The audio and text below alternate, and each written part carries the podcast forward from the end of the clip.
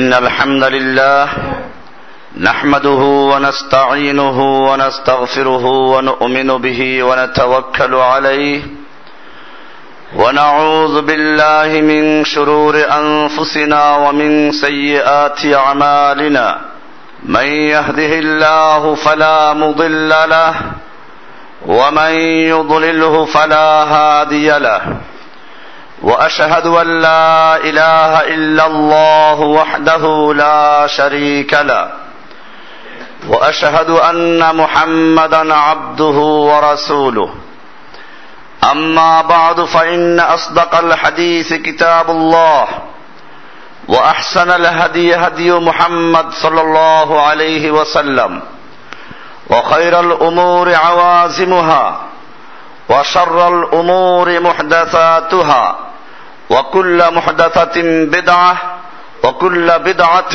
ضلالة وكل ضلالة في النار أعوذ بالله من الشيطان الرجيم بسم الله الرحمن الرحيم ملة أبيكم إبراهيم هو سماكم المسلمين وقال سبحانه وتعالى وقال الذين كفروا لرسلهم لنخرجنكم من أرضنا أو لتعودن في ملتنا فأوحى إليهم ربهم لنهلكن الظالمين আল্লাহ সুবহানাহু ওয়া তাআলার মহান দরবারে লাখ শুকরিয়া জ্ঞাপন করছি, যিনি আমাদেরকে হকের কথা বলার কারণে হাতেমবাগ মসজিদ থেকে হিজরত করে নিজস্ব প্রতিষ্ঠান মারকাজুল উলুম আল ইসলামিয়া জামে মসজিদে আসার তৌফিক এনায়েত করেছেন এবং জুমার সালাতের পূর্বে খুতবা দেওয়ার তৌফিক এনায়েত করেছেন। সে আল্লাহ মহান সুবহানাহু ওয়া তাআলার দরবারে শুকর গুজার হচ্ছি, আলহামদুলিল্লাহ। আমরা গত জুমায় দিনের পথে বাধা বিপত্তি এ বিষয়ে আলোচনা পেশ করেছিলাম। আজকেও তার দ্বিতীয় অংশ। যুগে যুগে যারা তাওহীদের দাওয়াত দিয়েছেন, হকের কথা বলেছেন, তাদের উপরই জালিম শাসক এবং এক শ্রেণীর ধর্মীয় যাজকেরা তাদের বিরুদ্ধে খেপেছে, তাদেরকে জুলুম নির্যাতন করেছে।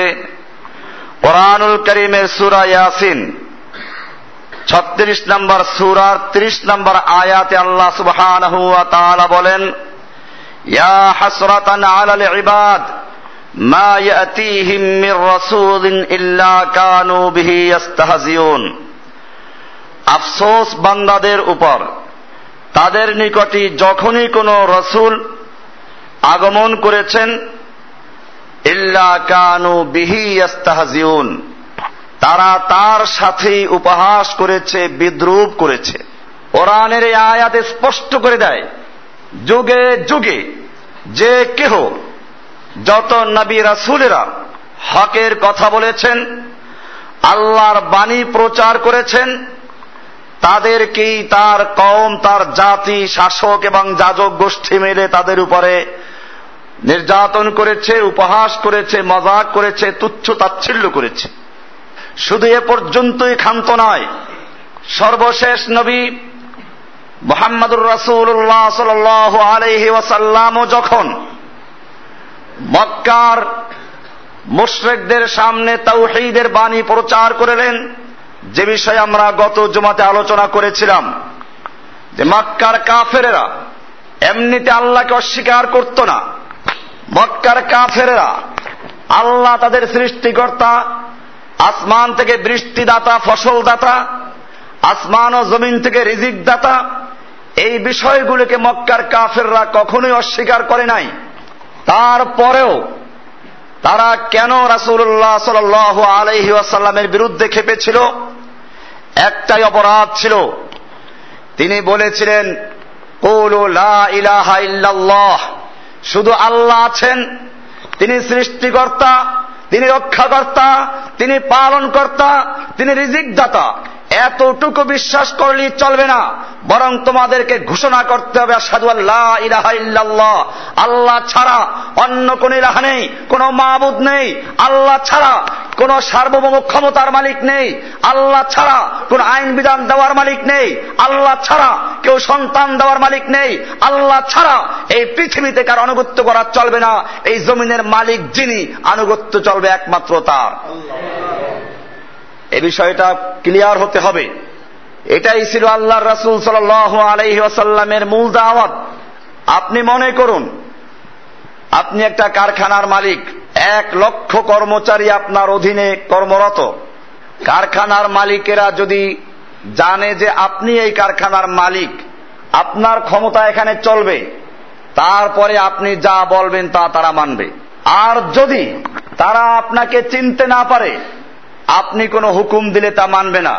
ঠিক তেমনি ভাবে লা ইলাহা ইল্লাল্লাহর মানে হচ্ছে এই আসমান এবং জমিনের কারখানা, চন্দ্র সূর্যের কারখানা, গোটা সৃষ্টির কারখানার একচ্ছত্র মালিক হচ্ছেন আল্লাহ সুবহানাহু ওয়া তাআলা। লিল্লাহি মুলকুস সামাওয়াতি ওয়াল আরদ লাহু মা ফিস সামাওয়াতি ওয়া মা ফিল আরদ। গোটা আসমানে এবং জমিনে যা কিছু আছে সব কিছুর একচ্ছত্র মালিকানা আল্লাহ সুবহানাহু ওয়া তাআলার। এবারে মালিকানা যখন বুঝতে পারলেন, আপনি যখন বুঝতে পারলেন আপনার ঘরের মালিক আপনার বাপ, বাপকে ভয় করে কিনা সন্তানরা? বাবার কথা মতো চলে কিনা? বাবার কথাই এই সংসার চলবে, আর কথা চলবে না। যখন আপনি বুঝতে পারলেন কারখানার মালিক অমুক, তার কথা আপনি মানেন। ঠিক তেমনি ভাবে আল্লাহ সুবহানাহু ওয়া তাআলা প্রথমে তার মালিকানা, তিনি এই আসমান জমিন এই সব কিছুর একচ্ছত্র মালিক, একথা প্রমাণ করে এরপরে হুকুম দিয়েছেন, যিনি এবারে মালিক, হুকুম চলবে তার। আলা লাহুল খলকু ওয়াল আমরু, জেনে রাখো সৃষ্টি যার, আইন চলবে কেবলমাত্র তার। কোরআনুল কারীমে আল্লাহ রাব্বুল আলামিন শুধু এ পর্যন্তই ক্ষান্ত করেন নাই, আরো স্পষ্ট ভাবে বলে দিয়েছেন মা কানা লিল মুমিনিন ওয়ালা মুমিনাতিন ইযা কাদাল্লাহু ওয়া রাসূলুহু আন ইয়াকুনা লাহুমুল খিয়ারাতু মিন ইনদি আনফুসিহিম। কোন ব্যক্তি যখন ইসলাম গ্রহণ করবে, ঈমানের দাবি করবে, তখন কোন মুমিন পুরুষ অথবা কোন মুমিন স্ত্রীর জন্য অধিকার নেই। মা কানা লিল মুমিনিন ওয়ালা মুমিনাতিন ইযা কাদাল্লাহু আমরান ওয়া রাসূলুহু। আল্লাহ এবং আল্লাহর রাসূল যখন কোন বিষয়ে সিদ্ধান্ত দিয়ে দেন, ফয়সালা দেন, হুকুম দিয়ে দেন, সেক্ষেত্রে কারো অধিকার নেই আইয়াকুনা লাহুমুল খিয়ারাতু মিন ইনদি আনফুসিহিম, নিজেদের পক্ষ থেকে এটা গ্রহণ করা না করা, মানা না মানা আর কোন ইখতিয়ার থাকতে পারে না। এরপরে আল্লাহ তাআলা আরো স্পষ্ট করে দিয়েছেন ফালা ওয়া রাব্বিকা লা ইউমিনুনা হাত্তা ইউহাক্কিমুকা ফীমা শাজারা বাইনহুম সুম্মা লা ইয়াজিদু ফী আনফুসিহিম হারাজাম মিম্মা কাযাইতা ওয়া ইউসাল্লিমু তাসলিমা। ফালা ওয়া রাব্বিকা, না কখনো নয়, তারা মুমিন হতে পারে না যতক্ষণ না আপনাকে তাদের পারস্পরিক বিবাদে বিচারক না মানবে, আপনার কাছে বিচার ফয়সালা না নিয়ে যাবে। এরপরে আপনি যে বিচার করবেন সে ব্যাপারে তাদের মনের মধ্যে কোনো প্রকার দ্বিধা দ্বন্দ্ব, কোনো সংশয় থাকতে পারবে না। ওয়ায়ুসাল্লিমু তাসলিমা, এবং তারা সম্পূর্ণরূপে মেনে নেবে। এটা না করা পর্যন্ত কোনো ব্যক্তি মুমিন হতে পারে না। আল্লাহ কসম করে বলেছেন ফালা ওয়া রাব্বিকা, না আপনার রবের কসম, সে মুমিন হতে পারে না। এরপরে আল্লাহ তাআলা বলেছেন আলাম তারা ইলাল্লাযীনা ইয়াযুমুনা আন্নাহুম আমানু বিমা উনজিলা ইলাইকা ওয়া উনজিলা মিন ক্বাবলিকা ওয়া ইউরিদুনা আন ইয়াতাহাকামু ইলাত তাগুত ওয়া ক্বাদ উমিরু আন ইয়াকফুরু বিহ। আপনি কি দেখেন না ওই সমস্ত লোকদেরকে যারা দাবি করে যে তারা ঈমান এনেছে আপনার প্রতি যে কিতাব নাযিল করা হয়েছে, আপনার পূর্বের নবীদের প্রতি যে কিতাব নাযিল করা হয়েছে সবগুলোর প্রতি তারা ঈমান এনেছে, এই দাবি করে, অথচ তারা বিচার ফয়সালা নিয়ে যায় তাগুতের কাছে। ওয়ায়ুরিদুনা আন ইয়াতাহাকামু ইলাত তাগুত, বিচার ফয়সালার ক্ষেত্রে আর আপনার কাছে যায় না, বিচার ফয়সালার ক্ষেত্রে ইমাম সাহেবের কাছে যায় না, কোরআন হাদিসের কাছে যায় না। বিচার ফয়সালার জন্য যায় মানব রচিত আইনের কাছে, বিচার ফয়সালার জন্য যায় তাগুতের কাছে। বিচার ফয়সালার অধিকার দিয়েছে সাংসদদেরকে, বিচার ফয়সালার অধিকার দিয়েছে একদল ইংরেজদের দালালদেরকে, বিচার ফয়সালা দিয়েছে কাফের মুশরিকদের হাতে। ওয়ায়ুরিদুনা আন ইয়াতাহাকামু তাগুত, তারা বিচার ফয়সালা নিয়ে যায় তাগুতের কাছে। আল্লাহ সুবহানাহু ওয়া তাআলা বলছেন, ওয়ায়ুরিদু শাইতানু আন ইউদিল্লাহুম দালালাম বাঈদা, শয়তান ওদেরকে আল্লাহর পথ থেকে অনেক অনেক দূরে নিয়ে যেতে চায়। এই পদের যারা মুসলমান ইমানদার দাবি করে, আপনি কি তাদেরকে দেখেন নাই? এই মুমিন কারা, যাদেরকে আল্লাহ খোঁচা দিয়ে বলেছেন, এই লোকগুলোকে আপনি দেখেন নাই? সেই লোকগুলোই যুগে যুগে ইসলামের দাবিও করেছে, ইসলামের বাধাও সৃষ্টি করেছে। আলী রাদিয়াল্লাহু তাআলা আনহু সেজন্যই বলেছেন, ওয়াহাল আফসাদাদ দীনা ইল্লাল মুলুকু ওয়া আহবারু সুইন ওয়া রুহবানুহা। এটা আমার বানানো কোনো কবিতা নয়। বাংলাদেশ কওমি মাদ্রাসাগুলোতে হেদায়াতুন নাহু জামাতে একটা আরবি সাহিত্যের কিতাব পড়ানো হয়, তালিমুল মুতাআল্লিম।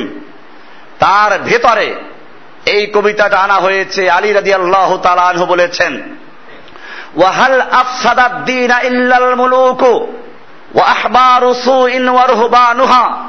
যুগে যুগে আল্লাহর দ্বীনকে অন্য কেউ কি ধ্বংস করতে পেরেছে?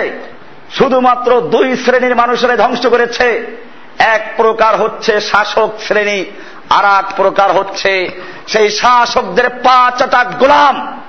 আল্লাহর কালামকে যারা পরিবর্তন করেছে, আল্লাহর কালামের ওই অংশ বলে যে অংশ বললে তাগুতেরা নাখোশ হয় না, যে অংশ বললে খেপে যায় না, যে অংশ বললে ওদের সঙ্গে কোনো সংঘাত হয় না, সেই অংশ তারা বলেছে। এই লোকগুলোই যুগে যুগে যারা হকের সাদা বলন্দ করেছে, হকের দাওয়াত দিয়েছে, আল্লাহর কালামকে পূর্ণাঙ্গ বাস্তবায়ন করার কথা বলেছে, তারাই কেবল ওদের বিরোধিতা করেছে, ওদের বিরুদ্ধে শক্তি প্রয়োগ করেছে। কোরআনুল কারীম সূরা ইব্রাহিমের তেরো নম্বর আয়াতে আল্লাহ তাআলা বলছেন, وقال الذين كفروا لرسلهم, যারা কাফের আল্লাহর বিধানকে যারা অস্বীকার করেছে, তারা রসুলদেরকে বলতো, লানুখরিজান্নাকুম মিন আরদিনা, প্রথম কাজ আমরা তোমাদেরকে আমাদের দেশ থেকে বহিষ্কার করে দিব, আমাদের মসজিদ থেকে বের করে দিব, আমাদের মাদ্রাসা থেকে বের করে দিব। কোরআনে স্পষ্ট করে বলেছে, লাতুখরিজান্নাকা, অবশ্য অবশ্যই আমরা বের করে দেব তোমাকে, মিন আরদিনা, আমাদের জমিন থেকে, আও লাতাউদুন্না ফি মিল্লাতিনা, অথবা তুমি আবার আমাদের ধর্মে ফিরে আসবে, আমাদের মিলাদ পড়বে, আমাদের দাওয়াত খাবে, আমাদের তাবিজ লিখবে, আমাদের জন্য কোরআন শরীফকে প্লেটে লিখে দিবে, ধুয়ে ধুয়ে খাবো, এই কাজগুলো করবে, তাহলে আমরা তোমার বিরোধিতা করব না। আওলা তাউদুন্না ফি মিল্লাতিনা ফাওহা ইলাইহিম রাব্বুহুম, আল্লাহ রাব্বুল আলামিন মুমিনদেরকে বলছেন, খবরদার, ভয় পেও না, তোমাদেরকে ওরা বহিষ্কার করতে পারবে ঠিকই, তোমাদেরকে জুলুম নির্যাতন করবে ঠিকই, জেনে রাখো, ফাওহা ইলাইহিম রাব্বুহুম, আল্লাহ রাব্বুল আলামিন তখন সেই নবী রাসূলদের প্রতি ওহী করেছেন, লানুহলিকান্না যালিমিন, আমি অবশ্য অবশ্যই এই জালিমদেরকে, অত্যাচারীদেরকে অবশ্য অবশ্যই ধ্বংস করে ছাড়ব। টিকতে পারে না এই দুনিয়ার কোন জালিম। আল্লাহ বলেছেন, লানুহলিকান্না, অবশ্য অবশ্যই আমরা ধ্বংস করে দিব আজ জালিমিন, জালিমদেরকে। সূরা ইব্রাহিম তেরো নম্বর আয়াত। কিন্তু আল্লাহ তাআলা একটু মুমিনদেরকে পরীক্ষা করেন। আল্লাহ তাআলা কোরআনুল কারীমে এই লোকগুলোর চরিত্র আরো সুন্দর করে তুলে ধরেছেন। সূরা বাকারার সাতাশি নম্বর আয়াতে আল্লাহ তাআলা বলছেন, আফাকুল্লামা জাআকুম রাসূলুম বিমা লা তাহওয়া আনফুসুকুম, যখনই তোমাদের কাছে রাসূলগণ এমন বিষয় নিয়ে উপস্থিত হয়েছেন যা তোমাদের মনে ভালো লাগে না, পর্দার বিধান ভালো লাগে না, আদালতে আল্লাহর আইন বিচার চলবে ভালো লাগে না, সংসদে আল্লাহর বিধান চলবে ভালো লাগে না, সব ক্ষেত্রে আল্লাহর হুকুম মেনে চলবে এটা ভালো লাগে না, এইটা যখন নিয়ে আসে, আল্লাহ তাআলা বলছেন, লা তাহওয়া আনফুসুকুম ইস্তাকবারতুম, তখনই ওরা হটকারিতা করে। আর যদি ওদের মন মতো বলে, যে অংশ বললে ওরা নাখোশ হবে না, যে অংশের সঙ্গে ওদের সাথে সংঘাত, সেই অংশ যদি তুমি এড়িয়ে যাও, চুপ থাকো, তাহলে আর তোমার সাথে তাদের কোনো সংঘাত নেই। আল্লাহ তাআলা বলছেন, যখনই তাদের মনের বিরুদ্ধে, তাদের ইচ্ছার বিরুদ্ধে, তাদের চাহিদার বিরুদ্ধে, তাদের দেশ, সমাজ এবং জাতির যে অপকর্মগুলো আছে, এগুলোর বিরুদ্ধে যতক্ষণ পর্যন্ত না বলবে, ততক্ষণ পর্যন্ত তারা বিরোধিতা করে না। আর যখনই তাদের ইচ্ছা যেটা হয়, তাদের প্রবৃত্তি যেটা চায়, এর বিরুদ্ধে যখনই কথা বলেছে, ফাফারিকান কাযযাবতুম ওয়া ফারিকান তাকতুলুন, তারা কতকগুলোকে তো মিথ্যাবাদী বলেছে, আমাদের রাসূল সাল্লাল্লাহু আলাইহি ওয়াসাল্লামকে মিথ্যা বলেছে। সাহিরুন কাযযাব, জাদুকর, মিথ্যাবাদী। যেই রাসূল সম্পর্কে দীর্ঘ চল্লিশ বছর পর্যন্ত মক্কার কাফেররা সাক্ষী দিয়েছিল আল আমিন, সত্যবাদী, আর সেই নবী যখন হকের দাওয়াত দিলেন, তাওহীদের দাওয়াত দিলেন, তখনই সঙ্গে সঙ্গে লোকেরা গালি দিল, সাহেরুন কাযযাব। আমার কিতাবুল ঈমান আমি লিখে দিয়েছি, এক শ্বাসে দুই গালি। এই গালি দিতে আর মুখে বাজে নাই, চিন্তা করে নাই এই লোকটা আমাদের মাঝে চল্লিশ বছর পর্যন্ত অতিক্রম করেছে, কখনো মিথ্যা কথা বলে নাই। আর যখনই তাকে লা ইলাহা ইল্লাল্লাহর কথা বলতে শুনল, তখনই বলে ফেলল সাহিরুন কাযযাব। এরপরে তাওহীদের দাওয়াত যত বেগবান হচ্ছে, গালির সংখ্যা আরো বৃদ্ধি পাচ্ছে। এরপরে আমাদের রাসূল সাল্লাল্লাহু আলাইহি সাল্লামকে শায়রুম মাজনুন, পাগল, উম্মাদ, কবি বলেও তারা ডেকেছে। আল্লাহ রাব্বুল আলামিন তাই বলেছেন, ফাফারিকান কাযযাবতুম ওয়া ফারিকান তাকতুলুন, তোমরা এক দলকে তো হত্যা করেছ, আর এক দলকে মিথ্যাবাদী বলেছ। শুধু এ পর্যন্তই নয়, যারা হকের কথা বলে তাদেরকে এই জাতীয় লোকেরা নিজেদের সমাজের জন্য, দেশের জন্য, জাতির জন্য অমঙ্গল মনে করে। সূরা ইয়াসিন ছত্রিশ নম্বর সূরার আঠারো নম্বর আয়াত আল্লাহ তাআলা সে কথাই বলেছেন, ক্বালু ইন্না তাতায়্যারনা বিকুম লাইল্লাম তানতাহু লানারজুমান্নাকুম ওয়া লাইয়ামাসসান্নাকুম মিন্না আযাবুন আলীম। ওহে তাওহীদবাদী মুসলিম ভাইয়েরা, পরিষ্কার করে জেনে রাখো, তারা বলল ইন্না তাতায়্যারনা বিকুম, আমরা তোমাদেরকে অমঙ্গল মনে করি, অকল্যাণ মনে করি, অশুভ মনে করি। লাইল্লাম তানতাহু, যদি তোমরা এই তাওহীদের দাওয়াত দেওয়া থেকে বিরত না থাকো, হকের দাওয়াত দেওয়া থেকে বিরত না থাকো, লানারজুমান্নাকুম, আমরা অবশ্যই তোমাদেরকে প্রস্তরাঘাত করব, পাথর ছুড়ব। ওয়ালা ইয়ামাসসান্নাকুম মিন্না আযাবুন আলীম, আর আমাদের পক্ষ থেকে তোমাদের উপরে চরম কষ্টদায়ক শাস্তি বর্ষিত হবে। বোঝা গেল, যুগে যুগে যারা এই হকের কথা বলেছে, তাদেরকেই তৎকালীন কাফেররা, ওই সময়কার ফেরাউন, নমরুদের, আবু জাহল, আবুল হাবরা, যুগে যুগে তাদেরকে পাথর আঘাত করেছে। আমাদের রাসূল সাল্লাল্লাহু আলাইহি ওয়াসাল্লাম তার থেকে মুক্ত ছিলেন না। আপনারা জানেন, আজকে আমাদের হাজী সাহেবরা মক্কা যায়, কারো কারো তায়েফ যাওয়ার সুযোগ হয়। তায়েফে গেলে যারা আপনারা দেখবেন, এক জায়গায় পরপর তিনটা মসজিদ স্থাপন করা হয়েছে, ছোট ছোট মসজিদ। এই মসজিদগুলো ইতিহাস হয়ে আছে। আল্লাহর নবী সাল্লাল্লাহু আলাইহি ওয়াসাল্লাম যখন মক্কার কুফফারদেরকে দাওয়াত দিলেন, তারা সাড়া দিল না। রাসূলুল্লাহ সাল্লাল্লাহু আলাইহি ওয়াসাল্লাম ভাবলেন, পাশি তায়েফ, সেখানে গিয়ে মানুষদেরকে দাওয়াত দিয়ে হয়তো তারা গ্রহণ করতেও পারে। আল্লাহর রাসূল সাল্লাল্লাহু আলাইহি ওয়াসাল্লাম তায়েফবাসীদের কাছে গেলেন, সর্দারদের সঙ্গে সাক্ষাৎ করে দ্বীনের দাওয়াত পেশ করলেন। তিন দিন পর্যন্ত সেখানে অবস্থান করলেন।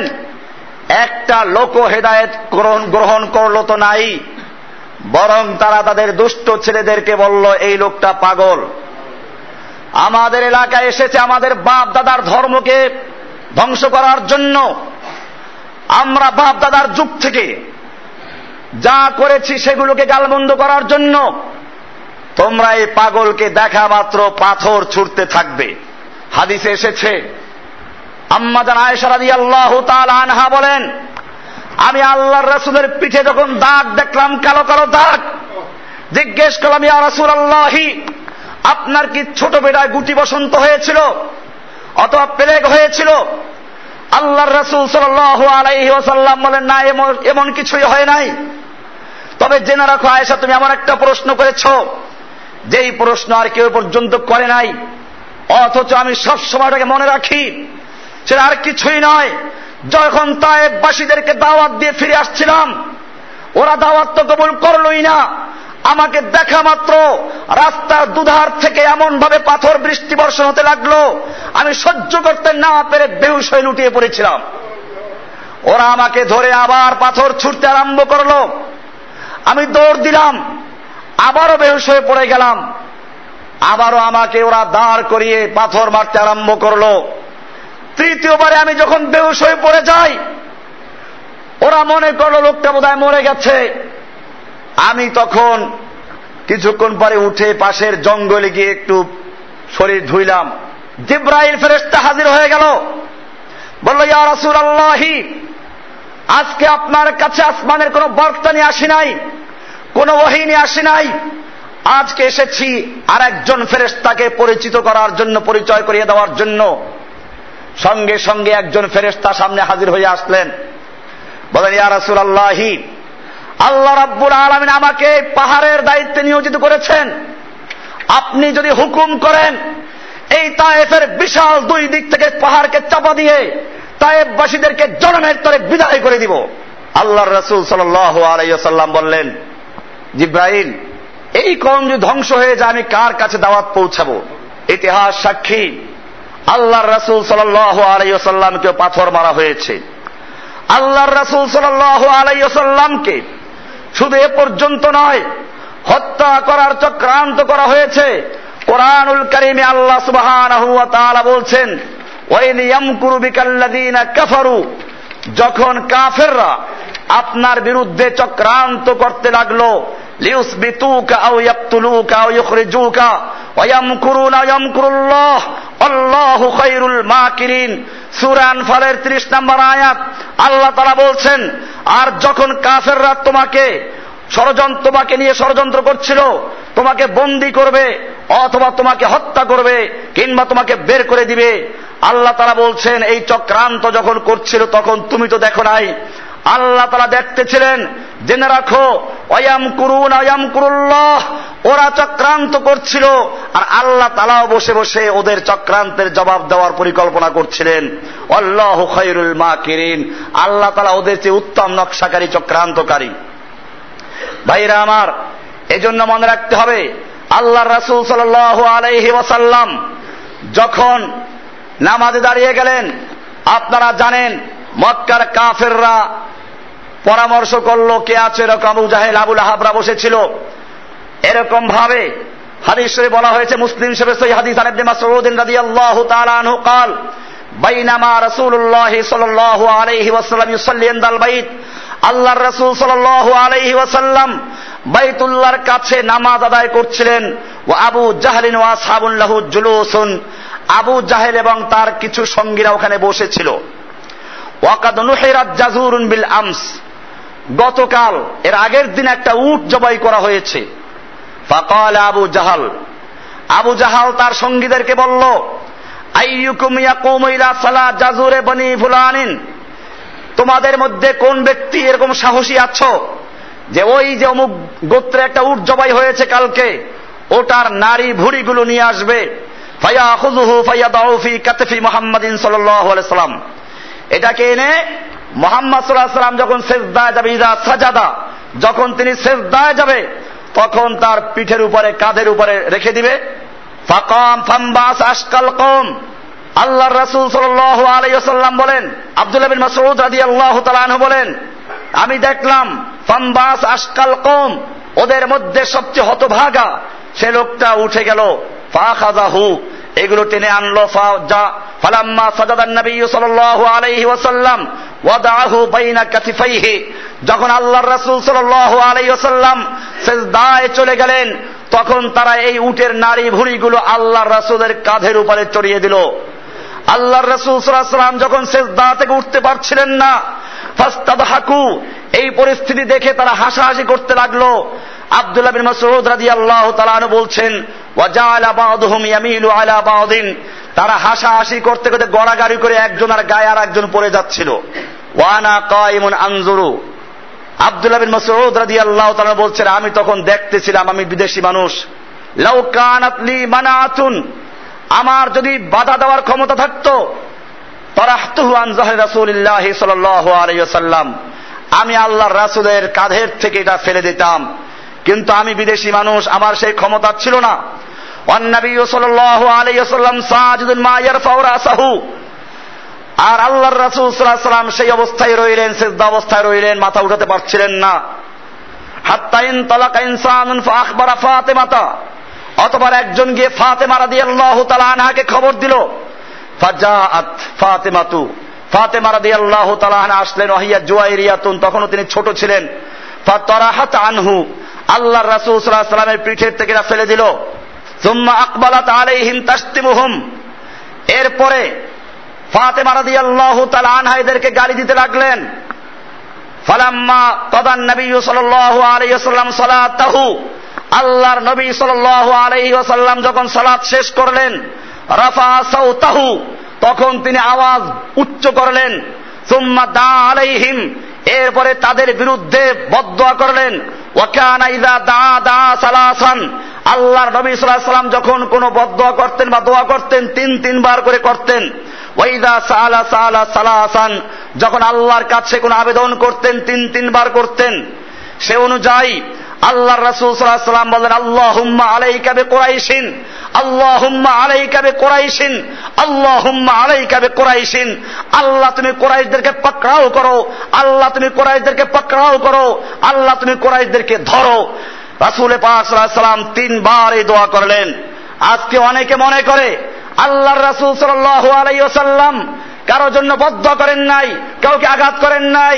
ওই আল্লাহর দুশমনেরা, তোদের ফাযায়েলের কিতাবে হয়তো এমন কোন হাদিস নাই, কিন্তু জেনে রাখবি আল্লাহর রাসূল সাল্লাল্লাহু আলাইহি ওয়াসাল্লাম যুদ্ধ করেছেন, আল্লাহর রাসূল সাল্লাল্লাহু আলাইহি ওয়াসাল্লাম বদদোয়া করেছেন। মুসলিমের সহিহ হাদিস, এরা এই হাদিসগুলো বাদ দিয়েছে।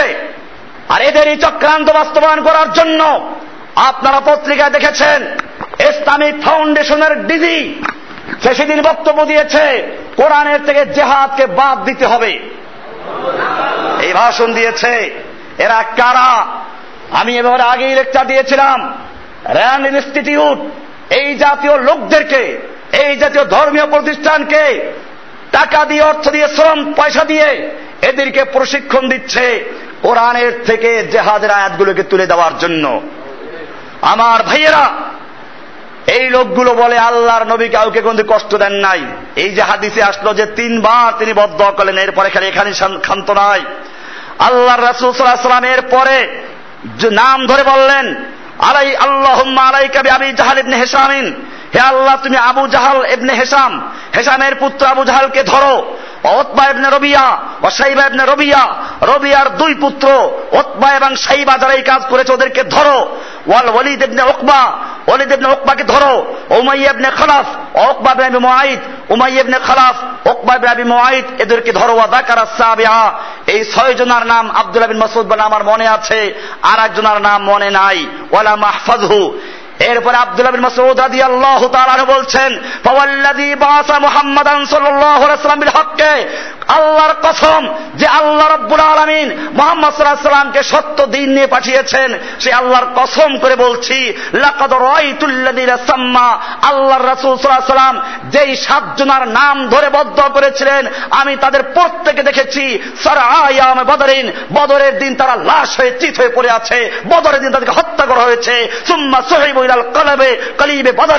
এরপরে তাদেরকে বদরের যে গর্তের মধ্যে কুকুরের মতো টেনে হেঁচড়ে ফেলে দেওয়া হয়েছিল। আল্লাহ তাআলা সাহায্য করেন মুমিনদেরকে। একটু সময় নেন, আল্লাহ একটু পরীক্ষা করেন। সেই জন্য ভাইয়েরা আমার, আমি আলোচনা করছিলাম দ্বীনের পথে বাধা আসবে, আল্লাহ তাআলা একটু পরীক্ষা করেন মুমিনদেরকে। কোরআনুল কারীম আল্লাহ তাআলা বলছেন, আম হাসিবতুম আন তুতরাকু, তোমরা কি মনে করেছো তোমাদেরকে এমনি ছেড়ে দেওয়া হবে? ওয়ালাম্মা ইয়ালামিল্লাহু আল্লাযীনা জাহাদু মিনকুম, আল্লাহ তাআলা তোমাদের মধ্য থেকে জেনে নেবেন না কারা জিহাদ করলো। ওয়ালাম ইয়াত্তাখিযু মিন দুনিল্লাহি ওয়ালা রাসূলি ওয়ালাল মুমিনিনা ওয়ালিজা, কারা আল্লাহ এবং আল্লাহর রাসূল এবং মুমিনদেরকে বাদ দিয়ে অন্যদেরকে বন্ধু বানালো, ইহুদিদেরকে, খ্রিস্টানদেরকে, সুদখোরদেরকে, মদখোরদেরকে, এরকম দেবীদেরকে কারা বন্ধু বানালো আল্লাহ তাআলা এটা দেখে নেবেন না, এমনি তোমাদেরকে ছেড়ে দিবেন। আল্লাহু খাবীরুম বিমা তা'মালুন, তোমরা যা করছো আল্লাহ তাআলা এগুলো ভালো করে জানেন। সূরা তওবা ষোলো নম্বর আয়াত। এমনি ভাবে আল্লাহ রাব্বুল আলামিন কোরআনুল কারীমে আরাক আয়াত সূরা বাকারার একশো পঞ্চান্ন নম্বর আয়াতে বলছেন, ওয়ালা নাবলুওয়ান্নাকুম বিশাইইম মিনাল খাউফি ওয়াল জুই ওয়া নাকসিম মিনাল আমওয়ালি ওয়াল আনফুসি ওয়াস সামারাত ওয়া বাশশিরিস সাবিরিন। আমি অবশ্যই তোমাদেরকে পরীক্ষা করব, ভয় দেখাইয়া, বিভিন্ন ভীতির মাধ্যমে, ক্ষুধার মাধ্যমে এবং জান মাল ও ফল ফলাদির স্বল্পতার মাধ্যমে তোমাদের পরীক্ষা করব। মুমিনদেরকে আল্লাহ পরীক্ষা করবেন। স্বর্ণ যদি সুন্দরী নারীর গলায় হার হয়ে ঝুলতে চায়, আগুনে তাকে পোড়া খেতে হবে, হাতুড়ির বাড়ি খেতে হবে। ঠিক তেমনি ভাবে আল্লাহ রাব্বুল আলামিনের জান্নাত যদি পেতে চাও ও মুমিনেরা, তোমাদেরকেও সেই দুনিয়ার আগুনে পোড়া খেতে হবে, জুলুম নির্যাতন সহ্য করতে হবে, তোমাদেরকে হাতুড়ির বাড়ি খেতে হবে। এরপরই আল্লাহ তাআলা তোমাদের সাহায্য করবেন, আল্লাহ তাআলা ওয়াদা করেছেন কোরআনুল কারীমে। আল্লাহ তাআলা আর বলেছেন সূরা আনকাবুতের দুই তিন নম্বর আয়াতে, আহাসিবান নাসু আইয়ুতরাকু আইয়াকুলু আমান্না ওয়া হুম লা ইফতানুন, মানুষ কি মনে করলো আমি ওদেরকে এমনি ছেড়ে দিব, আইয়ুতরাকু ছেড়ে দিব, তাদেরকে ছেড়ে দেওয়া হবে। আইয়াকুলু আমান্না, তারা বলবে যে আমরা ঈমান এনেছি, এই দাবি করলো আর এতে আমি ছেড়ে দিব, এইটাই মনে করেছে। তারা বলবে আমরা মুমিন, এরপরে বিশ্বাস করবে দুর্গা দেবী গজের পিঠে চড়ে আসলে, হাতির পিঠে চড়ে আসলে দেশে ফল ফসলে ভরে যায়। এরপরে বিশ্বাস করবে যে সুদ খাওয়া হালাল, ঘুষ খাইলে কি হয়। এরকম ভাবে আল্লাহর বিধানকে তারা মানবে না, এরকম তারা ইমানের দাবি করবে, দেখে এমনি ছেড়ে দেওয়া হবে। ওয়াহুম লা ইফতানুন, পরীক্ষা করা হবে না। আল্লাহ তাআলা বলছেন, ওয়ালাকাদ ফাতান্নাল্লাযীনা মিন ক্বাবলিহিম, আমি তাদের আগের লোকদেরকেও পরীক্ষা করেছি। ফালায়ালামান্নাহুল্লাযীনা ফালায়ালামান্নাল্লাহুল্লাযীনা সাদাকু ওয়ালায়ালামান্নাল কাযিবিন, আল্লাহ তাআলা অবশ্য অবশ্যই জেনে নেবেন কারা তাদের দাবিতে সত্যবাদী আর কারা মিথ্যাবাদী। আমরা সত্যি আল্লাহর গোলাম, আল্লাহ আমাদের মাওলা, এ কথা বিশ্বাস করি কিনা, নাকি আমরাও মিথ্যাবাদী, এটা আল্লাহ অবশ্যই পরীক্ষা করে দেখবেন। সাদ রাদিয়াল্লাহু তাআলা আনহু বলেন, ক্বালা ইয়া কুলতু ইয়া রাসূলুল্লাহ আইয়ুন নাস আশাদ্দু বালাআন। সাদ রাদিয়াল্লাহু তাআলা আনহু বলছেন, আমি আল্লাহর রাসূল সাল্লাল্লাহু আলাইহি ওয়াসাল্লামকে জিজ্ঞেস করলাম, ইয়া রাসূলুল্লাহ, মানুষের মধ্যে সবচেয়ে বেশি বালা মুসিবতে আক্রান্ত হয় কারা, বিপদে পড়ে কারা?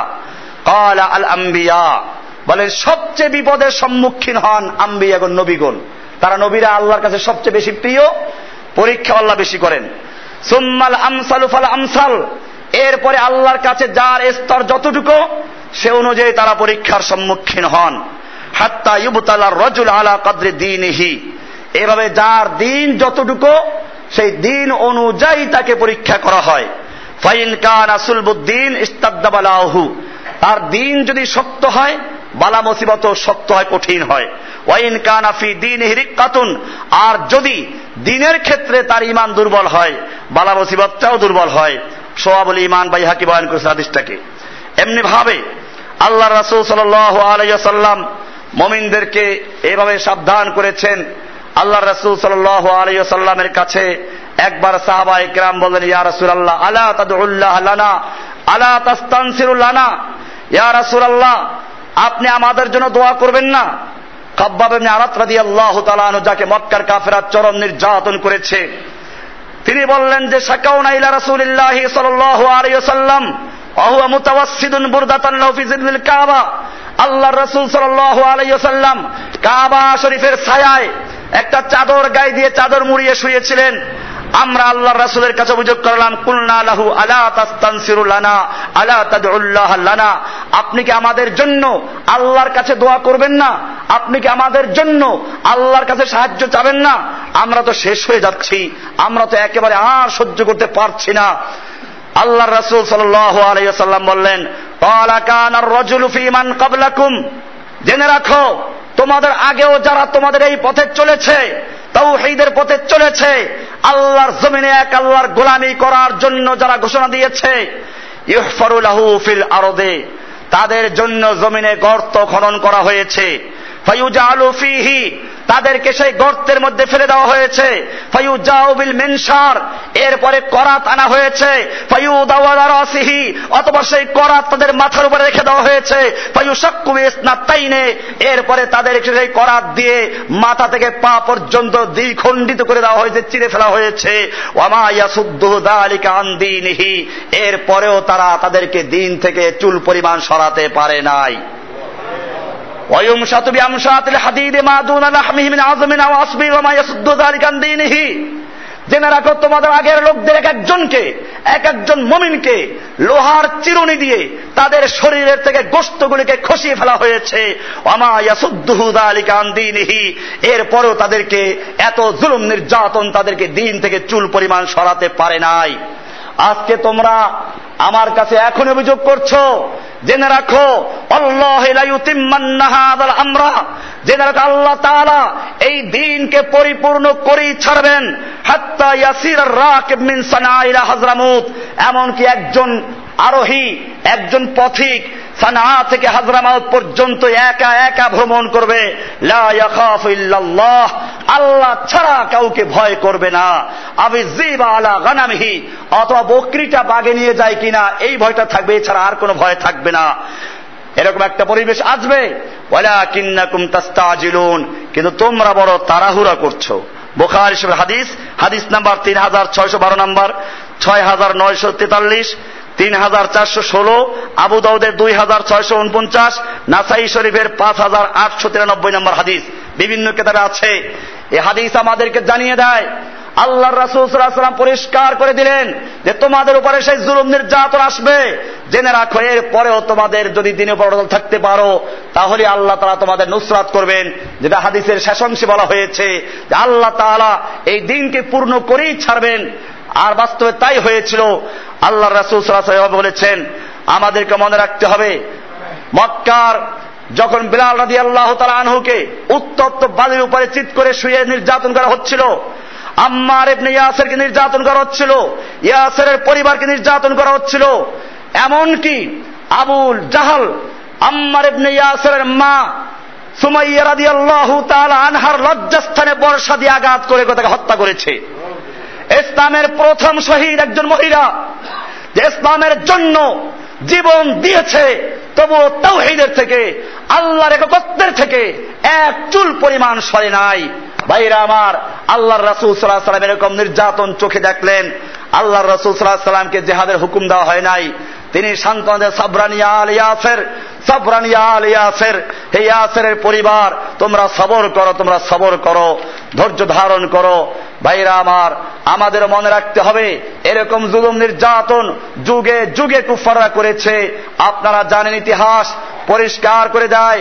আমি আশ্চর্য হবেন যখন উনিশ আঠারোশো ছেচল্লিশ সালে মহারাজা গোলাম সিং কাশ্মীর খরিদ করল এবং জোরপূর্বক সেখানে তার শাসন প্রতিষ্ঠা করার চেষ্টা করেছিল, তখন দুইজন মুসলিম নেতা, একজন মল্লি খান আর একজন সবুজ আলী খান, তারা এর প্রতিবাদ করল। তখন গোলাম সিং এই দুই নেতাকে ধরে এনে উল্টার টানিয়ে রশি দিয়ে উল্টা করে পা উপরে দিয়ে নিচের দিকে টানিয়ে তার দরবারে যখন ঝুলন্ত অবস্থায় চামড়া খোলার নির্দেশ দিল এবং চামড়া খুলতে আরম্ভ করলো, এই ভয়ানক দৃশ্য এমন ছিল, গোলাপ সিং এর ছেলে রামবীর সিং সহ্য করতে না পেরে দরবার থেকে বেরিয়ে যাচ্ছিল। গোলাপ সিং তাকে ধমক দিয়ে বলল, যদি এই দৃশ্য দেখতে না পারো, সহ্য করতে না পারো, তাহলে তোমাকে আমি যুবরাজ বানাবো, আমার পরে তুমি রাজা হতে পারবে না। ভাইরা আমার, এরকম জুলুম নির্যাতন করা হয়েছে। শুধু এ পর্যন্তই নয়, যুগে যুগে যারা হকের কথা বলেছে তাদের উপরে জুলুম নির্যাতন হয়েছে। আমরা ইতিহাস থেকে দেখি, হযরতে নূহ আলাইহিস সালাতু ওয়াস সালাম সাড়ে নয়শো বছর পর্যন্ত তার জাতিকে দাওয়াত দিয়েছেন, আর তার জাতি তাকে চরমভাবে জুলুম নির্যাতন করেছে। এমনি ভাবে ইউনুস আলাইহিস সালাম হকের দাওয়াত দিয়েছেন, তাকে মাছের পেটে যেতে হয়েছে। ইব্রাহিম আলাইহিস সালাতুস সালামকে নমরুদের আগুনে যেতে হয়েছে। মুসা আলাইহিস সালাতুস সালামকে নীল দরিয়ার তুফানে যেতে হয়েছে। জাকারিয়া আলাইহিস সালাতুস সালামকে মাথা থেকে পা পর্যন্ত চিরে ফেলা হয়েছে। ঈসা আলাইহিস সালামকে জেলখানায় ফেলে দেওয়া হয়েছিল। ইয়াকুব আলাইহিস সালাতুস সালাম চল্লিশ বছর বন্ধু ক্রন্দন করতে হয়েছে। ইউসুফ আলাইহিস সালামকে কুয়ায় নিক্ষেপ করা হয়েছে। মুহাম্মদ সাল্লাল্লাহু আলাইহি সাল্লামকে দান দান শহীদ করা হয়েছে, মাথা ভেঙে দেওয়া হয়েছে। বেলাল রাদিয়াল্লাহু তাআলা আনহুকে উত্তপ্ত বালির উপরে চিৎ করে শোয়ানো হয়েছে। সুমাইয়া রাদিয়াল্লাহু তাআলা আনহুকে টুকরা টুকরা করা হয়েছে। জারীরা রাদিয়াল্লাহু তাআলা আনহার চক্ষু উঠিয়ে দেওয়া হয়েছিল। লাবিনার চামড়া খুলে ফেলা হয়েছিল। বদরের যুদ্ধে চোদ্দ জন সাহাবী শহীদ হলো। উহুদের যুদ্ধে সত্তর জন সাহাবী শহীদ হলো। হামজা রাদিয়াল্লাহু তাআলা আনহুকে বারো টুকরা করা হয়েছিল। খাব্বাব ইবনে আরাত রাদিয়াল্লাহু তাআলা আনহুকে আগুনের আঙ্গারের ভিতরে ছুঁয়ে রাখা হয়েছিল। খুবাইব রাদিয়াল্লাহু তাআলা আনহুকে মক্কার ফাঁসিতে ঝুলানো হয়েছিল। আর ফাঁসির কাষ্ঠে ঝুলে তিনি কবিতা পড়েছিলেন, আমার কোন দুঃখ নেই,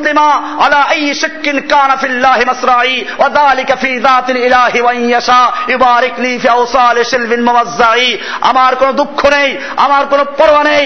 যখন আমার এই ফাঁসি হচ্ছে, জীবন যাচ্ছে আল্লাহর দ্বীনের জন্য, আল্লাহর দ্বীনের জন্য আমি জীবন দিচ্ছি। এরপরে আমি কোন কাতে ঢলে পড়ব, ডানে না বামে সেই পরোয়া আমার নেই। খাসি যখন জবাই করে ঝুলানো হয় তখন সে চিন্তা করে না কোন দিকে ঢলে পড়ছে। ভাইরা আমার, এমনি ভাবে হুযায়ফা রাদিয়াল্লাহু তাআলা আনহুর জন্য উত্তপ্ত কড়াই তেলের ভিতরে তার সঙ্গীদেরকে ঢেলে দেওয়া হয়েছিল। ইতিহাস থেকে আপনারা জেনে নেবেন। এমনি ভাবে কায়সরা কাসরার দরবারে মুআয বিন জাবাল রাদিয়াল্লাহু তাআলা হকের পরচাম উঠিয়েছিলেন। মুসাব ইবনে উমাইরের লাশ ফেলে দেওয়া হয়েছিল। আমর ইবনে জমুর রাদিয়াল্লাহু তাআলাকে টুকরা টুকরা করা হয়েছিল। এমনি ভাবে আল্লাহর রাসূল সাল্লাল্লাহু আলাইহি সাল্লামের দুইশো ছাপ্পান্ন সাহাবী রাসূল সাল্লাল্লাহু আলাইহি সাল্লামের যুগে শাহাদত বরণ করেন এবং সাতাইশ হাজার সাহাবী বিভিন্ন যুদ্ধে শাহাদত বরণ করেছেন। সাঈদ ইবনে জুবায়ের রাদিয়াল্লাহু তাআলাকে হাজ্জাজ ইবনে ইউসুফের আদালতে জবে করা হয়েছিল। আবু হানিফা রাহমাতুল্লাহ আলাইহিকে জেলখানার মধ্যে মরতে হয়েছে। আহমদ ইবনে হাম্বল রাহমাতুল্লাহ আলাইহির পিঠে দোররা মারা হয়েছে। ইমাম মালিক রাহমাতুল্লাহ আলাইহিকে লাঞ্ছিত করা হয়েছে। মদিনার গলিতে গলিতে বেঁধে বেঁধে টানা হেঁচড়া করা হয়েছে। ইমাম নাসাই রাহমাতুল্লাহ আলাইহিকে মসজিদের সামনে তাকে হত্যা করা হয়েছে। ইমাম বুখারী রাহমাতুল্লাহ আলাইহিকে ঘর থেকে ধাক্কা দিয়ে বের করে দেওয়া হয়েছিল। এমনি ভাবে ইমাম ইবনে তাইমিয়া রাহমাতুল্লাহ আলাইহিকে জেলের মধ্যে হত্যা করা হয়েছে। শাহওয়ালিউল্লাহ রাহমাতুল্লাহ আলাইহির আঙ্গুল কেটে ফেলা হয়েছিল। মুজাদ্দিদ আল-বিসানি রাহমাতুল্লাহ আলাইহিকে জেলখানায় যেতে হয়েছে। শাহ আব্দুল আজিজ রাহমাতুল্লাহ আলাইহিকে অন্ধ করে দেওয়া হয়েছিল। এমনি ভাবে শাইখুল হিন্দ মাহমুদ হাসান রাহমাতুল্লাহ মালটার জেলখানায় গিয়েছিলেন। চোদ্দ হাজার ওলামায়ে কেরামদেরকে দিল্লির চাঁদনি চক থেকে খয়বর পর্যন্ত গাছে গাছে ঝুলানো হয়েছিল। ওলামায়ে কেরামদেরকে শুকুরের চামড়া ভিতরে ঢুকিয়ে দিয়ে এরপরে ঘোড়ার পায়ের সঙ্গে বেঁধে দিয়ে হত্যা করা হয়েছিল। ভাইরা আমার, যুগে যুগে ইসলামের কথা যারা বলেছে, যুগে যুগে যারা হকের কথা বলেছে, তাদেরকে ঘর ছাড়তে হয়েছে, মসজিদ ছাড়তে হয়েছে, মাদ্রাসা ছাড়তে হয়েছে। আপনাদেরকে মনে রাখতে হবে, দিনের কথা আমরা যতদিন পর্যন্ত বলবো অতদিন জুলুম নির্যাতন আসবে।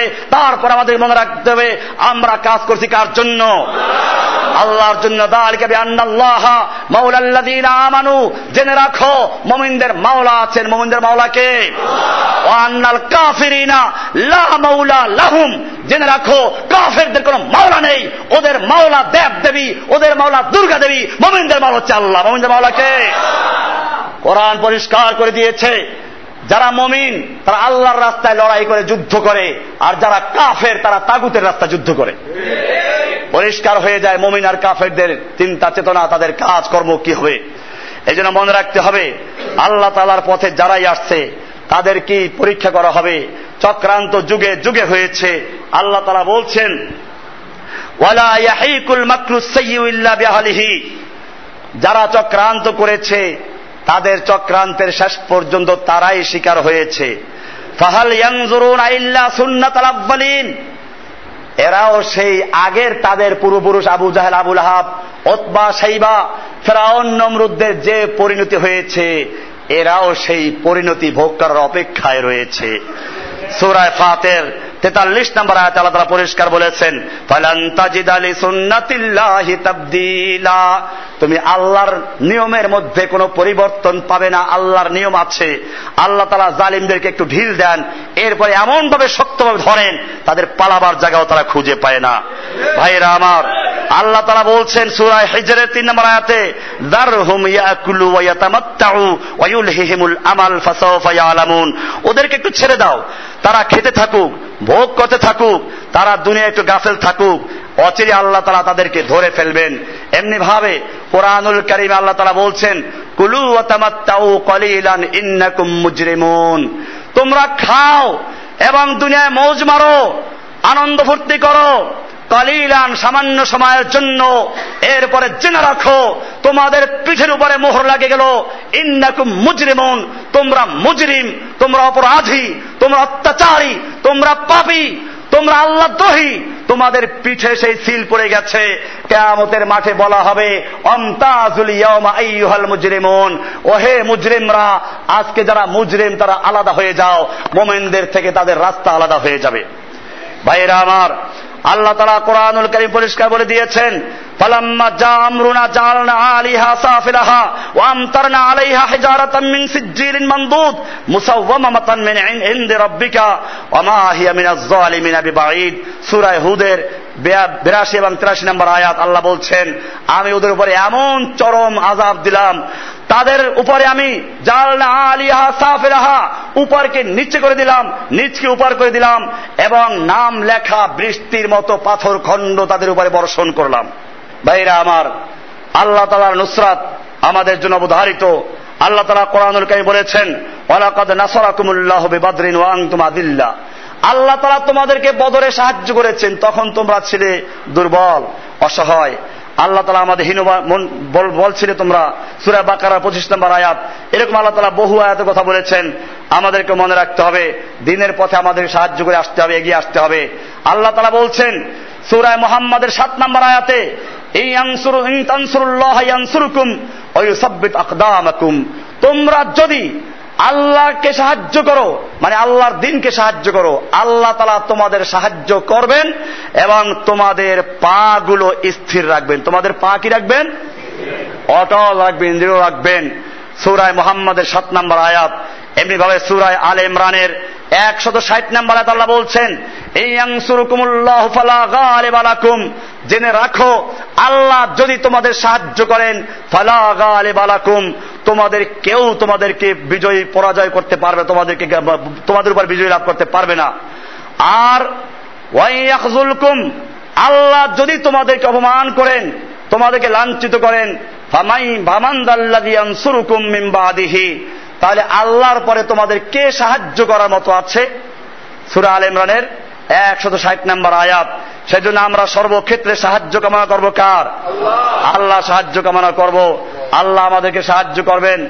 আল্লাহ সুবহানাহু ওয়া তাআলা আমাদেরকে নির্দেশ করেছেন সূরা হুদের একশো বারো নম্বর আয়াতে ফাসতাকিম কামা উমিরতা ওয়া মান তাবা মাআকা ওয়া লা তাতগাউ ইন্নাহু বিমা তা'মালুনা বাসীর। আল্লাহ বলছেন সুতরাং যেভাবে তুমি নির্দেশিত হয়েছো সেভাবে তুমি এবং তোমার সাথী যারা তওবা করেছে সকলে অবিচল থাকো। আল্লাহ বলেছেন আমাদের নবীজিকে ফাসতাকিম, তুমি অটল থাকো, দৃঢ় থাকো, কামা উমিরতা, যেভাবে তোমাকে আদেশ করা হয়েছে। দ্বীনের ব্যাপারে কোনো আপোষ নাই, কোনো ছাড় নাই। অনেকে আজকে হেকমা হেকমা করে করে আর বলে যে একটু হেকমাও অবলম্বন করা দরকার, কৌশল অবলম্বন করা দরকার। আমি জিজ্ঞেস করতে চাই, হেকমা হেকমা করে করে, কৌশল কৌশল করে করে আজকে যারা পিঠ বাঁচাতে চাও, তোমাদের ধারণা এই যে আমরা মরে গেলে বোধহয় ইসলাম আর টিকবে না, সেজন্য আমাদের কাছে ইসলাম ঠেকা, আমরা মরে গেলে ইসলাম রক্ষা করার কেউ নেই। আল্লাহর কসম জেনে রাখো, আল্লাহর নবী মুহাম্মদ সাল্লাল্লাহু আলাইহি সাল্লাম যখন বদরের যুদ্ধে গেলেন তখন তিনি এই চিন্তা করেন নাই এই তিনশো তেরো জন মানুষ যদি মরে যায়, শহীদ হয়ে যায়, আল্লাহর জমিনে আল্লাহর দ্বীন কায়েম করবে কে? এরকম চিন্তা তো তিনি করলেন না। এক হাজার সশস্ত্র যোদ্ধার সামনে দাঁড়িয়ে যুদ্ধ করলেন। আল্লাহর নবী সাল্লাল্লাহু আলাইহি ওয়াসাল্লাম যতগুলো যুদ্ধ করেছেন প্রত্যেকটা যুদ্ধে মুসলমানদের সংখ্যা কম ছিল না বেশি ছিল? অনেক অনেক কম ছিল। তারপরেও আল্লাহ তাআলা সাহায্য করেছেন। কোরআন বলছে কাম মিন ফিয়াতিন কালিলাতিন গালাবাত ফিয়াতান কাসীরাতাম বিইজনিল্লাহ, কত ক্ষুদ্র ক্ষুদ্র দলকে আল্লাহ তাআলা বিশাল বিশাল বাহিনীর বিরুদ্ধে বিজয় দান করেছেন বিইজনিল্লাহ। আল্লাহর নুসরাত আল্লাহর হুকুমে হয়েছে, না কার হুকুমে? মুমিনদের সাহায্য করেন কে?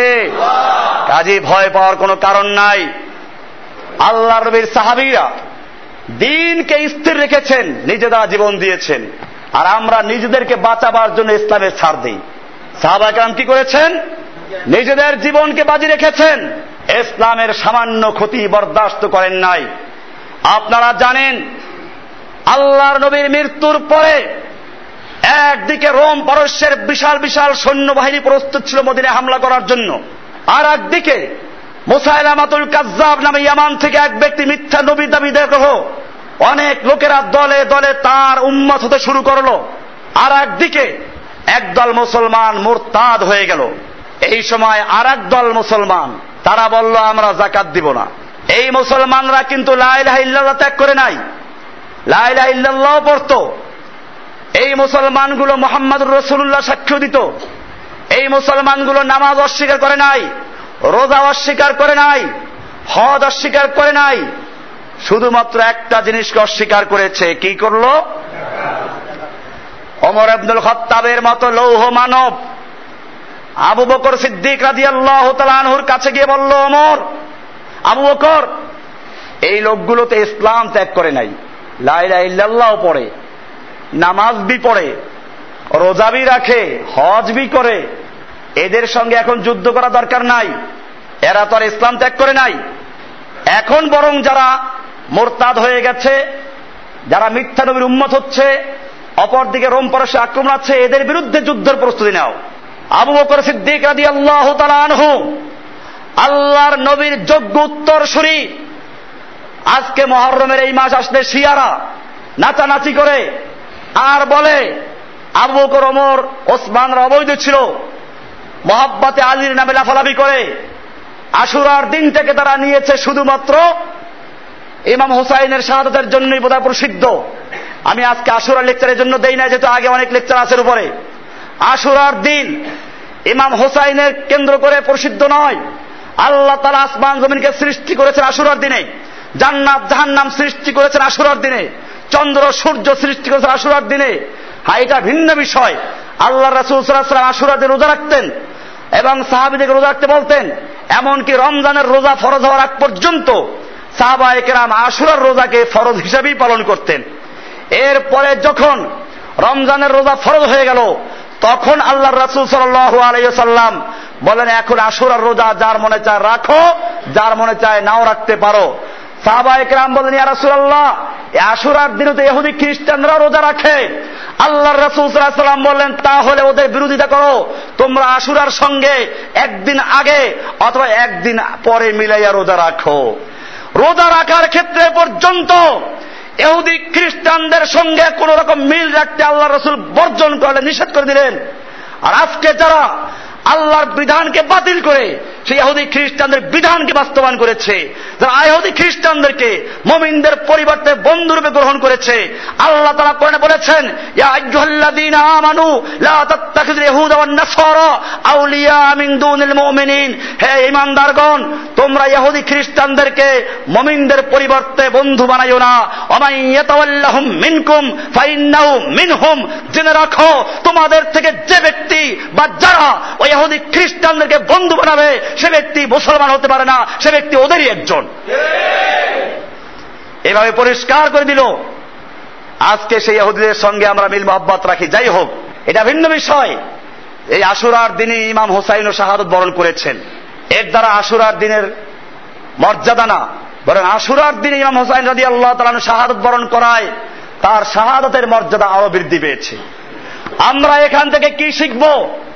এখান থেকে এটা শিখবো না, বুক চাপড়াবার বলবো হায় হাসান, হায় হুসাইন। আল্লাহর রাসূল সাল্লাল্লাহু আলাইহি ওয়াসাল্লাম বলেছেন, লাইসা মিন্না মান দারাবাল খুদুদা ওয়া শাক্কাল জিউবা ওয়া দাআ বিদাওয়াতিল জাহিলিয়া। ওই ওই ব্যক্তি আমাদের মুসলিমদের অন্তর্ভুক্ত নয় যারা বুক চাপড়ায়, গাল চাপড়ায়, জামা ছিঁড়ে ফেলে আর দাব দাওয়াল জাহিলিয়া জাহিলি যুগের মতো যারা ডাকাডাকি করে ওয়া হাসানা ওয়া হোসেনা, হায় পাহাড় ছিলে তুমি, তুমি অমুক ময়দান ছিলে, এইরকম যারা চিৎকার করে এরা আমাদের মুসলমানদের অন্তর্ভুক্ত নয়। সুতরাং সে অনুযায়ী শিয়া মুসলমান হতে পারে না। আমি শিয়াদের নিয়ে আজকে আলোচনা করছি না, যেহেতু মুহররমের মাস, সামনে আশুরা, আপনারা রোজা রাখবেন, কিন্তু এই রকম যা কাজ যারা করে আমাদেরকে মনে রাখতে হবে, তাদের বিরুদ্ধে আমাদের সোচ্চার হতে হবে। ভাইরা আমার, আশুরার দিনে যদি ইমাম হোসাইনের শাহাদতের থেকেও কিছু শিক্ষা নিতে হয় তা হচ্ছে এই, ইমাম হোসাইন রাদিয়াল্লাহু তাআলা আনহু ইচ্ছে করলে এজিদের সঙ্গে আপোষ করে চলতে পারতেন না। এজিদের শাসন কি আমাদের শাসনের চেয়ে ভালো ছিল না খারাপ ছিল? অনেক ভালো ছিল, কারণ এজিদ এজিদের শাসন ছিল কোরআন সুন্নাহ ভিত্তিক খেলাফত ব্যবস্থা। আমির মুয়াবিয়া ছিলেন খলিফা, তিনি তার ছেলেকে খলিফা বানিয়ে গেলেন। তাহলে খেলাফত ব্যবস্থা ছিল, কোরআন ছিল, হাদিস ছিল, সাহাবিদের যুগ ছিল। এরপরেও ইমাম হোসাইন রাদিয়াল্লাহু তাআলা আনহু কেন জীবন দিতে গেলেন? তিনি হকের পক্ষে ছিলেন, বাতিলের সঙ্গে আপোষ করতে যান নাই। এমনি ভাবে তিনি জীবন দিয়েছেন, তারপরও তিনি আপোষ করেন নাই। জেনে রাখো, আবু বকর সিদ্দিক রাদিয়াল্লাহু তাআলা আনহু সে কথাই বললেন, ওমর আজকে তুমি আমাকে পরামর্শ দিচ্ছ যাকাত যারা অস্বীকার করছে তাদের বিরুদ্ধে যুদ্ধ না করার জন্য। জেনে রাখো, আল্লাহর কসম, যারা সালাত আদায় করবে অথচ যাকাত দিবে না, এদের বিরুদ্ধে আমি যুদ্ধ করব। শুধু যাকাতের জন্য নয়, আল্লাহর নবীর যুগে যারা একটা বকরির বাচ্চা যাকাত দিত অথবা একটা উটের রশি যাকাত দিত, আজকে যদি সেটাও তারা অস্বীকার করে আমি তার বিরুদ্ধেও যুদ্ধ করব। আজকে যারা একটা হাদিস পড়ে আর বলে আল্লাহ রাসূল সাল্লাল্লাহু আলাইহি ওয়াসাল্লাম বলেছেন উমিরতু আন উকাতিলান নাস হাত্তা ইয়াকুলু লা ইলাহা ইল্লাল্লাহ, আমি যুদ্ধ করার জন্য আদিষ্ট হয়েছি যতক্ষণ পর্যন্ত লা ইলাহা ইল্লাল্লাহ না বলে। লা ইলাহা ইল্লাল্লাহ বললে তার বিরুদ্ধে আর যুদ্ধ করা যাবে না। আবু বকর সিদ্দিক হাদিস জানতেন না, তাহলে কেন তিনি এই যাকাত দিতে অস্বীকার করলো যারা এদের সাথে যুদ্ধ করার ঘোষণা করলেন? আসল বিষয় হচ্ছে ওই হাদিসটা হলো যুদ্ধের ময়দানের হাদিস। আপনি কাফেরদের সঙ্গে যুদ্ধ করতে যাচ্ছেন, যুদ্ধ চলছে, এই সময় যুদ্ধের ময়দানে কিছু লোক বলল লা ইলাহা ইল্লাল্লাহ, তারে মারা যাবে? এই হাদিস এটা। আল্লাহর রাসূল সাল্লাল্লাহু আলাইহি ওয়াসাল্লাম বলেছেন উমিরতু আন উকাতিলান নাস, আমি লোকদের সঙ্গে যুদ্ধ করার জন্য আদিষ্ট হয়েছি যতক্ষণ পর্যন্ত লা ইলাহা ইল্লাল্লাহ না বলবে। লা ইলাহা ইল্লাল্লাহ বললে যুদ্ধ বন্ধ করে দিতে হবে। এটা যুদ্ধের ময়দানের হাদিস। এর অর্থ এই নয় একজন লোক লা ইলাহা ইল্লাল্লাহ বলল, এরপরে যত রকম কুফুরি শিরকি কথা বলল, কাজ করলো, এবার ইমান ভাঙবে না। এই লোকগুলো মূলত এরা নামাজ ভঙ্গের কারণে মুখস্থ করেছে, উযু ভঙ্গের কারণে মুখস্থ করেছে, রোজা ভঙ্গের কারণে মুখস্থ করেছে, কিন্তু ইমান ভঙ্গের কারণে মুখস্থ করে নাই, জীবনে শুনেও নাই। যদি জানতো ইমান ভঙ্গ হয়ে যায়, কি কারণে ভঙ্গ হয়ে যায়, তাহলে তারা এই সমস্ত কাজ বলতো, কথা বলতো না। আবু বকর সিদ্দিক রাদিয়াল্লাহু তাআলা আনহু বললেন, ওমর তুমি জাহিলি যুগে সিংহ ছিলে, ইসলাম গ্রহণ করে শৃগাল হয়ে গেছ। জেনে রাখো, আয়ান কুসুদ্দিন ওয়ানা হাই, দ্বীনের সামান্য ক্ষতি হবে আর আমি আবু বকর জীবিত থাকবো, তা হতে পারে না। কাদের বিরুদ্ধে যুদ্ধ করলে ঘোষণা করলেন? লা ইলাহা ইল্লাল্লাহ পড়ে, নামাজও রাখে, যাকাতও দেয়, হজ করে, রোজাও রাখে, জিকির বি করে, সব ঠিক আছে, কোরআন হাদিস সব মানে, শুধু একটা বিধানকে অস্বীকার করেছে। কোনটাকে? আবু বকর সিদ্দিক কি বললেন? আয়ান কুসুদ্দিন ওয়ান হাই, দ্বীনের সামান্য ক্ষতি হবে, ইসলামের ক্ষতি হবে আর আমি রক্ষাপতা হতে পারে না, আমার জীবন চলে যাক, ইসলাম রক্ষা পাবে, আমি সেটা কাজ করছি। এমনি ভাবে ইমাম হোসাইন রাদিয়াল্লাহু তাআলা আনহু সে কথাই জানিয়ে দিলেন, দ্বীনের ক্ষতি হবে, দ্বীনের সামান্য আঁচড় লাগবে আর আমি হোসাইন জীবিত থাকবো, তা হতে পারে না। তিনি লড়াই করে শাহাদত বরণ করেছেন, ইতিহাস তৈরি করে গেলেন। বাতিলের বিরুদ্ধে প্রয়োজনে লড়াই করব, যুদ্ধ করব, জীবন দিব, তারপর আপোষ করা যাবে না। এজন্য যদি তোমার শাহাদত হয়ে যায়, মৃত্যু হয়ে যায়, তোমার মৃত্যু নয়, মৃত্যু ওদের হবে। কতলে হোসাইন দর হাকিকত মর গে ইয়াজিদ হ্যায়, ইসলাম জিন্দা হোতা হ্যায় হর কারবালা কে বাদ। ইমাম হোসাইনের শাহাদত এটা হুসাইনের শাহাদত নয়, বরং যারা তাকে হত্যা করেছে ইয়াজিদ তাদেরই মরমৃত্যু হয়েছে। ইতিহাসে তারাই মরে গেছে যুগে যুগে যারা আল্লাহর দ্বীনের পক্ষে থাকবে, আল্লাহর দ্বীনকে সাহায্য করবে, আল্লাহ রাব্বুল আলামিন তাদেরকেও সাহায্য করবেন। ইন্না আতাইনাকাল কাউসার, হে নবী আপনাকে আমি কাউসার দিয়েছি। ফাসাল্লি লিরাব্বিকা ওয়ানহার, আপনি আপনার রবের জন্য সালাত আদায় করুন এবং কুরবানি করুন। ইন্না শানিয়াকা হুয়াল আবতার, জেনে রাখুন নিশ্চয় আপনার শত্রু যারা তারাই নির্বংশ হয়ে যাবে। আল্লাহর নবীকে কাফেররা বলেছিল ওর সাথে নির্বংশ, তার পুত্র সন্তান নাই, বংশ থাকবে কেমনে? পুত্র সন্তান দিয়ে বংশ পরিচয়, তার লেজ কাটা, লেজ বলে বংশকে, আবতার মানে লেজ কাটা। আল্লাহ তাআলা বললেন না, আপনার লেজ কাটা নয়, আপনার নাম, ওয়ারাফা'না লাকা যিকরাক, আমি আপনার আলোচনাকে সর্বোচ্চ স্থান দিয়েছি। কিয়ামত পর্যন্ত আযানের মধ্যে আপনার নাম ধ্বনিত হবে, আশহাদু আল্লা ইলাহা ইল্লাল্লাহ যেখানে হবে সঙ্গে সঙ্গে আশহাদু আন্না মুহাম্মাদার রাসূলুল্লাহ হবে। ইকামতের মধ্যে আশহাদু আল্লা ইলাহা ইল্লাল্লাহ হবে তো সঙ্গে সঙ্গে ওয়া আশহাদু আন্না মুহাম্মাদার রাসূলুল্লাহ হবে। আপনার সালাতের মধ্যে দুরূদ পড়া হবে। আপনার জন্য আপনার নাম লেজ কাটা নয়, ইন্না শানিয়াকা হুয়াল আবতার, আপনার শত্রুরাই বরং লেজ কাটা থাকবে। ভাইরা আমার, আজকের আলোচ্য বিষয়টাই ছিল যুগে যুগে যারা হকের কথা বলেছে, যুগে যুগে যারা তাওহীদের কথা বলেছে, যুগে যুগে যারা আল্লাহর দ্বীনকে পূর্ণাঙ্গ বাস্তবায়ন কথা বলেছে, তাদের উপরে জুলুম এসেছে, নির্যাতন এসেছে, এরপরেই আল্লাহ তাআলার নুসরাত এবং সাহায্য এসেছে। আমরাও তার ব্যতিক্রম নয়। আল্লাহ সুবহানাহু ওয়া তাআলা আমাদের সকলকে বিষয়গুলোকে বুঝার এবং আমল করার তৌফিক দান করুন, আমিন। ওয়া আকুলু কওলি হাযা ওয়া আস্তাগফিরুল্লাহ লি ওয়া লিসাইরিল মুসলিমিন, আল্লাহু ইয়া'লামু মা তাসনাউন।